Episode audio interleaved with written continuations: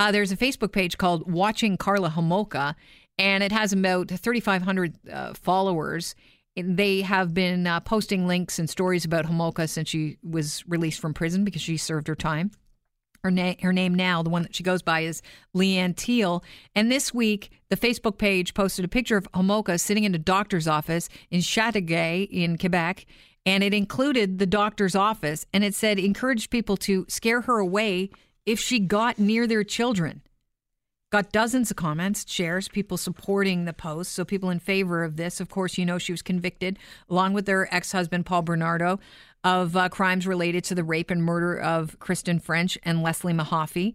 And she struck a deal with prosecutors in return for her testimony. And she served 12 years in prison for manslaughter, while Bernardo, he's in there for life. And she was released in 2005 and told that, look, at you've served your whole full sentence and you can now uh, go on with your life. So, I, I mean, when I saw this Facebook page, watching Karla Homolka, I thought immediately, wow, how is that even legal? So we reached out to uh, uh, Toronto criminal lawyer and uh, AM 640, uh, I guess, legal analyst, Joseph Neuberger. He joins the show now. Joseph, thanks for taking the time this afternoon. Oh, my pleasure. My pleasure. So is this Facebook page even legal?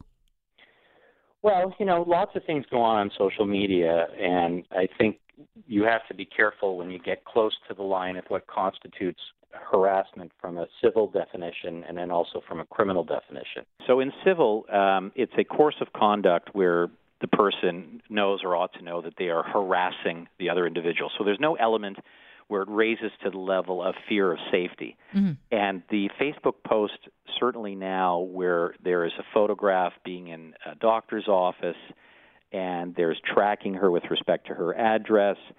And if that type of conduct continues, it is very close, if not past the line of civil harassment. Now, when you have the added element to scare her if she gets close to a child, I understand the sentiment behind this. I understand why people are concerned and why there is general outrage. Nevertheless, to invite some sort of conduct that could be borderline violent and certainly criminal in nature then crosses the line to criminal harassment. And when you have the number of individuals who are joining in on the postings and on this Facebook page, it does it does cross the line and it becomes very difficult because although the people's hearts and they're may be in the right place because of how they feel about how the case unfolded, they're now stepping into the realm where it is becoming criminal and civilly liable. So you could open yourself up to uh, prosecution. Yeah, I mean, if if an individual's inciting others to do something which could be physical in nature, because scare it's very ambiguous right now. Mm-hmm. But if it gets more defined, it it certainly can open up to criminal charges. Would it fall under stalking? It, it is stalking. I okay. Mean, and and again, stalking is where you fear for your safety as a result of the conduct. So it's not merely the word spoken, but the action. So that's why, you know, I don't know if we're right there at the moment with respect to stalking, but um, we're getting pretty close. Could Homolka sue the people that post about her on her whereabouts on the on the Facebook page? You know, watching Karla Homolka.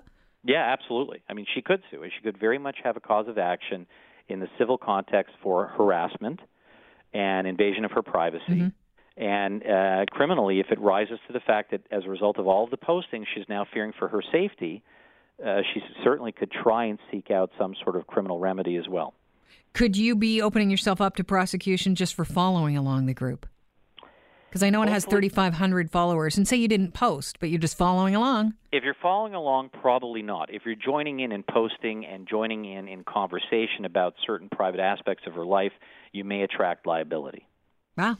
Interesting. I really appreciate you joining us on this because, you know, I know a lot of people say, well, look, at she was guilty. She struck a deal in return for her testimony, and they find her despicable. And, right. you know, uh, she was involved in the killing of two young girls. It is despicable, but the reality is she served her time and now she's out. And we really have to watch how we uh, navigate social media because you could be getting yourself in trouble despite uh, your intentions that are good, trying to keep the rest of, of uh, you know, society safe. Absolutely, and and the concern is that uh, obviously they feel there was an unfair plea bargain, mm-hmm. but it's not for the public to now take it into their own hands to try and right that what they consider to have been wrong, and the rule of law has to has to apply to all of us so that our society remains safe for everybody. Now, Joseph, before I let you go, could Facebook be opening themselves up to uh, some sort of charge by Excellent. allowing this group? Excellent question. Facebook and other, other social media sites have to be careful about what's being posted. So if it starts to get inflammatory in nature and starts to promote any type of physical action against her, uh, yeah, they're going to be they're going to have, draw some attention as well, and they may have obligations to shut it down. Wow. Thank you so much for the uh, time today. You have yourself a fantastic weekend, Joe. Enjoy the great weather. Take care. Cheers, I will. Joseph Neuberger is a Toronto criminal lawyer and, of course, AM 640 legal analyst.